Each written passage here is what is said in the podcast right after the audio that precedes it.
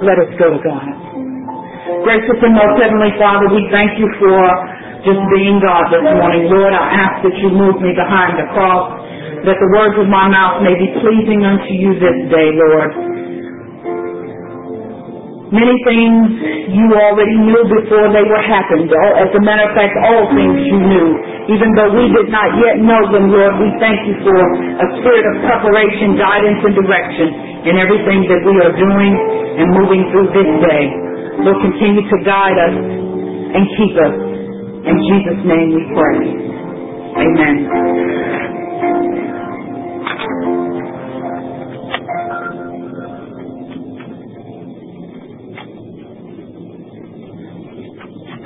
Before we jump into this passage, I just want to say to you, Psalm 90, in my book, the Bible statement says, God is God from everlasting to everlasting. And I remind you that though many things happen in our lives, it isn't until we are in sometimes difficult situations when we find out how great the love of God is.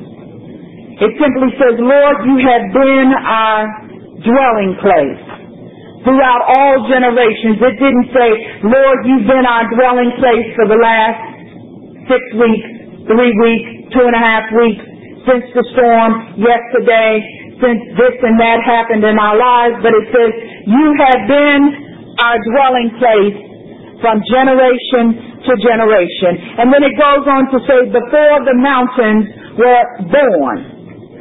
Can you say before the mountains were born? Now, when I got here, there were some mountains. I haven't seen many here in this part of Texas, but there are mountains around the world. And there are mountains in places where I grew up. And just think about how bold and imaginative that statement really is. But it says more than many of us may be able to fully grasp. But the statement says, before the mountains were born. You brought forth the earth and the world from everlasting to everlasting. You are God. Say to yourself, you have to say it out loud. Mm, mm, mm. You are God. When you think of the awesomeness and the challenges and the all the things, your thoughts, my thoughts, our thoughts, collective thoughts, but there is a thought and a being that is greater than all the combined thoughts, questions, and simply that there is a God. That's good news. It is really, really good news to know that there is a God. So the title of this message is simply the greatest. Some of you grew up in an era where Muhammad Ali, who used to be Cassius Clay, was in the boxing ring and he was known to many as the greatest boxer. He had fast words, fast feet, fast hands, and they thought he would never get knocked down. But even though he had the title the greatest, somebody eventually beat him.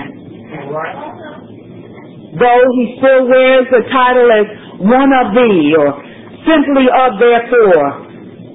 In a certain era of life, he was the greatest. But his era came and his era has gone. But God is a God beyond generations. God is a God beyond moment. God is a God beyond our situation. He is great today. He is great tomorrow. He will be great if we get another tomorrow because His greatness supersedes the moment. So I want you to take this message, consider it a teaching, preaching message to give you some context. I want to share with you the book of Matthew, the 22nd book. in the context of what was going on, this book was written and telling us about the last week of Jesus' life. One of the commentary writers that I had an opportunity to read this week, he talked about this book as being a book of questions. If you look at parts of the chapter from 15 to 22, there was a tax question. From 22 to 33, there was a question about resurrection. From 34 to 40, it was a question about who is God. And then from 41 to 46, there was simply an additional question about, is he the son of the Messiah? Our text today simply deals with the verses between 34 and 46, but I will focus primarily on the greatest of all. Think about some of the greatest moments that you've had in your life. The greatest moments of love. The greatest moments of challenge the greatest moments of laughter, the greatest moment with a best friend, the greatest moment with a cousin. Think about some of the greatest moments you have had. And I say to you this day, even if we added all of those together, the greatest moment that is of greatest importance to us is the moment we're in right now. Because for this is the day that God has given us, a day of new mercy, a day of new beginning, a day of new life. He knew we would have it before we saw it. He gave it to us. So this, in many ways, is the greatest because it is now. If I think back to the great moments, those have been truly moments that have already passed. Even the road on the storm, even the evacuation, even though the renewal that the storm had stopped, even though the houses that could have been damaged, we were on the clean side if there was such a thing, but we said we were on the clean side of the storm. That was the greatest moment maybe two weeks ago. All right. Maybe that was the greatest moment three years ago. But this passage was about Jesus identifying some of the things about greatness for a moment in time that was the last week he lived on earth. And this was a book of text. Think about the Pharisees. You may say, I don't want to think about the Pharisees. They really don't mean anything to me. Who's a Pharisee? That was back then, this is now. Well, the Pharisees were some of the pious individuals. And maybe we don't call them Pharisees today, but Maybe their cousins and their cousins and their cousins of cousins still reside in places in your life. There's nothing wrong with Pharisees. They have a job just like all of us have different jobs. They are called to do things. But the Pharisees had a lot of questions for Jesus. For you see, in this particular chapter, the Pharisee that was called upon was the Pharisee of law the lawyer who knew and was testing Jesus to see just what he knew about the law. For you see, he wanted Jesus to identify the greatest of commandments. And if you have to read back into the history book, it was actually 613 commandments had been identified. The Pharisee or the lawyer at that point wanted Jesus to say which of these commandments were greater than the others. He attempted to test Jesus to rank something that had little or no significance in many ways. But his idea was if I can get him to rank 613 before 612, then I can go back and question him about 613 because why does it belong before 612? But the great and wonderful Jesus had passed the tax question test. He had passed the resurrection test, and shortly thereafter he passed the question of who is the Messiah because at the end of this reading it says they asked no more questions. They had done everything to stump Jesus. They had done everything to move situations. But what they didn't expect was Jesus' answer. And you see, Jesus replied to the question, Teacher, which is the greatest commandment of the law? He didn't say number 614, and he didn't say number 612 or number 599. He simply replied, Love the Lord your God with all of your heart and with all of your soul and with all of your mind. This is the first and greatest commandment. And the second is like unto it. Love your neighbor as you love yourself. If you go back into the Old Testament and you look up Deuteronomy 6 verse 5, it simply says, you shall love the Lord your God with all your heart, with all your mind, with all your soul. It takes us back into the historical nature of the birth of our religion. It takes us back to the heart of the fact that there was Deuteronomic law, there was Levitic law, and there were things before the New Testament. There were things about religion and religiosity and people and situations, but it all came down to this one thing. Will you love the Lord with all your heart and with all your soul? And then Leviticus 19:18 simply says, "You shall love your neighbor as you love yourself." So what does all of this have to do with us today? Well, I'm glad you asked. Because the greatest commandment that existed then, the greatest commandment that was written then, the greatest commandment that was written at that time and highlighted through a text in Jesus' last living days, he said it was important then, and it is still important now. Think about the love that was shown to you by strangers. Were they your neighbor?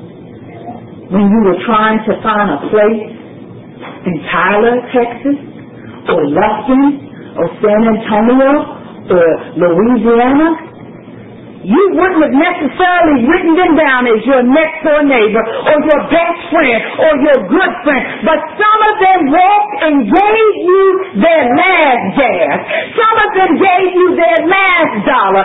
Some of them opened up their homes and said, you can stay with me. Love your neighbor as you love yourself.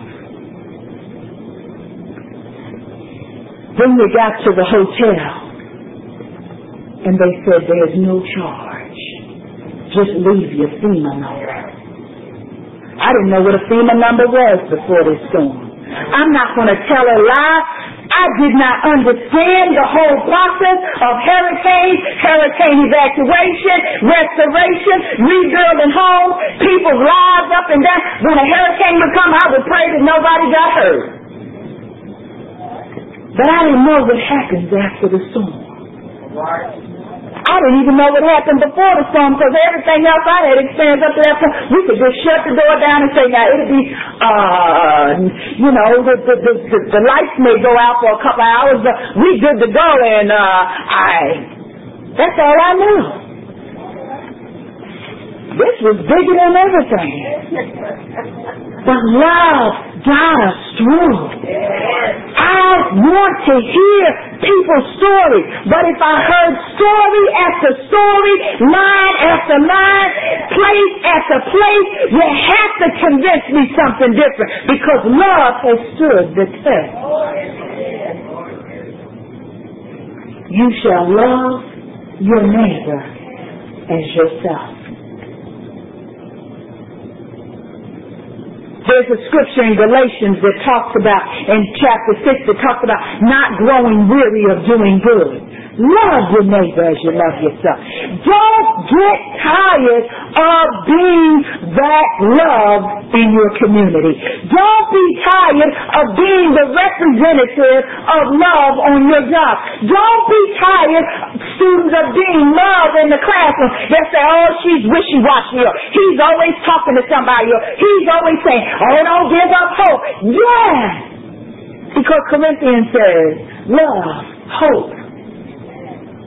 But the greatest of those is love. Have you thought about love? Have you thought about it as the greatest of great? Have you thought about the fact that every time you ask a question, if you even look at the things that may have got destroyed, had you lost your life?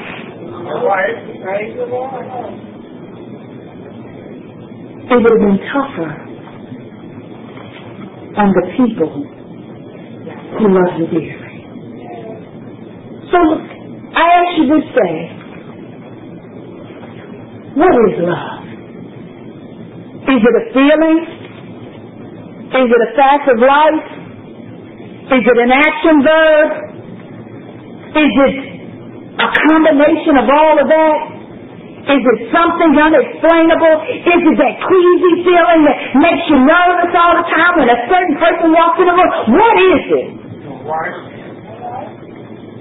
We perfectly honest. Love is greater than all of that because it is something that God gives us unconditionally. God keeps doing it and doing it and doing it even in the midst of some of the most challenging situations. He is in charge.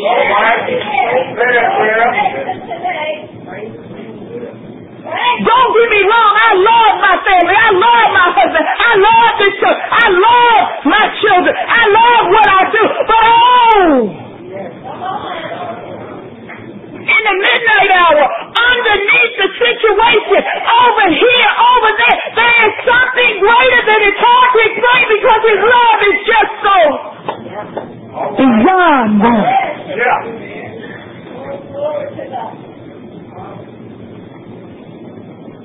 What a mighty God we serve. He woke us up this morning, gave us a new song, talked to us in the midnight hour, pressed us to go forward, told us it was going to be all right. Some of us, He laid us down because He said, this is the last hour. You will sleep in slumber in my place, in my palace, in my home, because I'm taking you to another place. For some of us, He woke us up and said, this is a new day. All right. I love you. Yeah. And I need it. Some of us have had our legs amputated and we're going to he loves us. Some of us have had our houses removed from the foundation. We've all been shook up, but he loves us anyhow. Oh, yes he does. You can't convince me that he does it because he is who he is. He's capable of rebuilding. He's capable renewing. He's capable of restoring. But he says, first of all, you must love the Lord with all your heart and all your soul. It doesn't mean love him in this section and don't love him over here. Love him this way and don't love him that way. He's an unconditional kind of love. And he said, forgive the sins, press forward, love me anyhow. Because he was here before there was a mountain. He was here before there was a storm.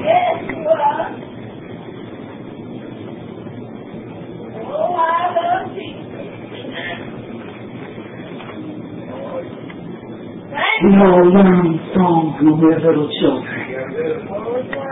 This little light of mine, I'm going to let it shine. Shine, shine. I'm going to let it shine. He puts gifts and graces in every single one of us. And he says, in spite of it all, I love you. No matter how many tests he took on our behalf, he knew when he answered these questions that his life on earth was just about to end. But he said, love the Lord with all your heart, with all your soul, with all your mind. This is the first and greatest commandment. And the next and the second is right unto it to love your neighbor as you love yourself. All the law and the prophets hang on these two commandments. Yeah. He didn't say some of it. He didn't say the part we love. He didn't say the part we didn't love. He said the all.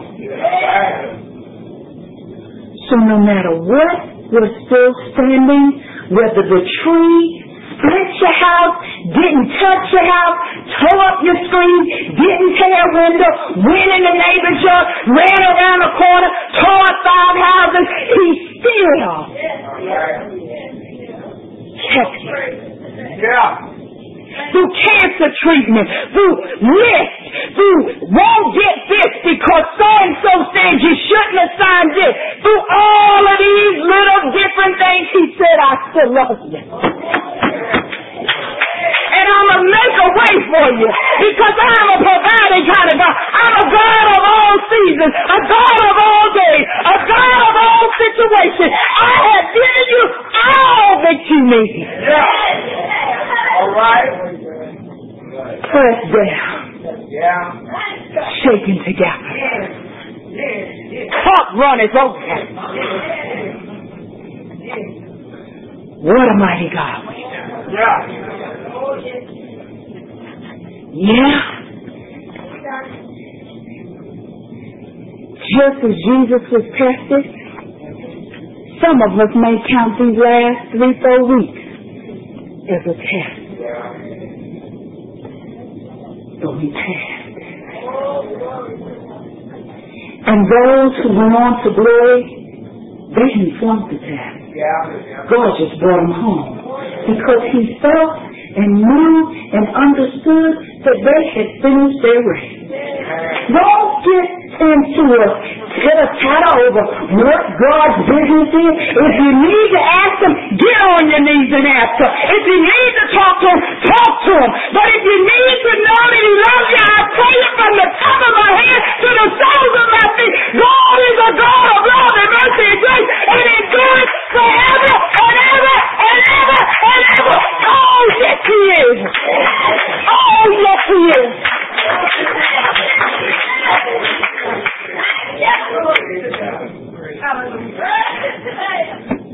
I don't know. Ask God. I don't know that. Ask God. But what I know, I'm like the old people say, you know that you know that you know that you know, you don't worry about it. I know Jesus loves me. I know who he is. I know he is the saving grace that exists and sustains me each and every day of my life. I know who he is. Do you know Do you know that He loves you? Do you know that He will deliver you? Do you know that He is your mercy? Do you know that He is your sustainer? Don't grow weary of doing good. Don't quit before the miracle happens. Don't turn to your left nor to your right.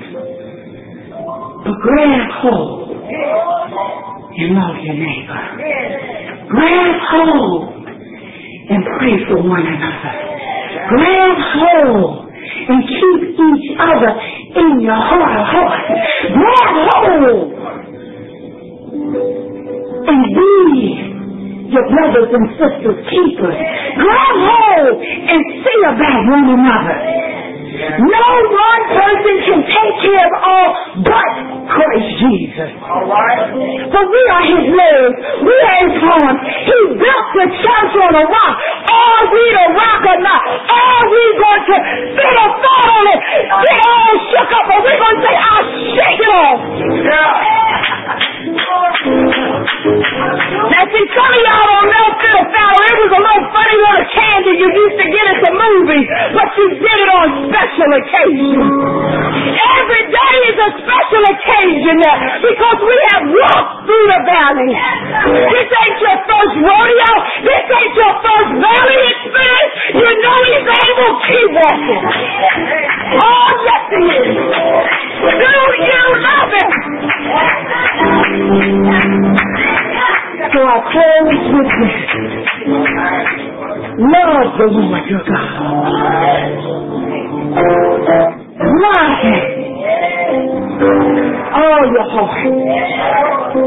Him a part-time heart.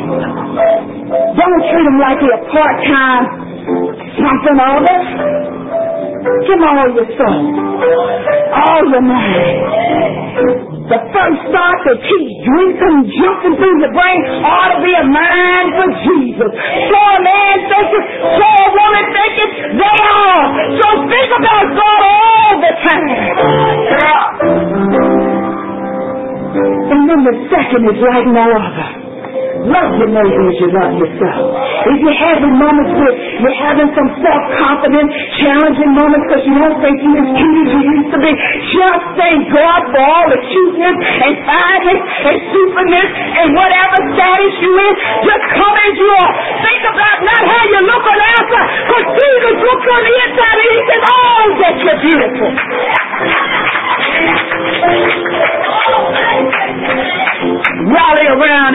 Somebody, it's so good to see you. And don't say it because the pastor said, say it because it's in your heart. You miss that person and tell them the truth. Shame the devil and say, I missed you the last couple weeks. And if you didn't miss them, just tell them it's good to see you. This is a family. We all have situations. But tell somebody, don't leave this place today simply with an attitude, I'm here. You here because God said you should be here. Yeah. Nobody, He loves you. Some of us got things on the inside. We're struggling with all different kind of things. I tell you, He still loves you. Your house ain't right yet. Well, it's going to be new. Just, just come home. Keep praying. Keep pressing. You know that the greatest love of is the love of Christ Jesus. And if you don't know the Lord as your Savior, this is the day. This is the hour. He gave you this to tell me that I stopped right here today, baby, to just let you know that I love you. And if you've been floating out here and you don't have a son home, come home today. Because Christ Jesus loves you, loves you, and loves you. Will you stand? The doors of the church are open.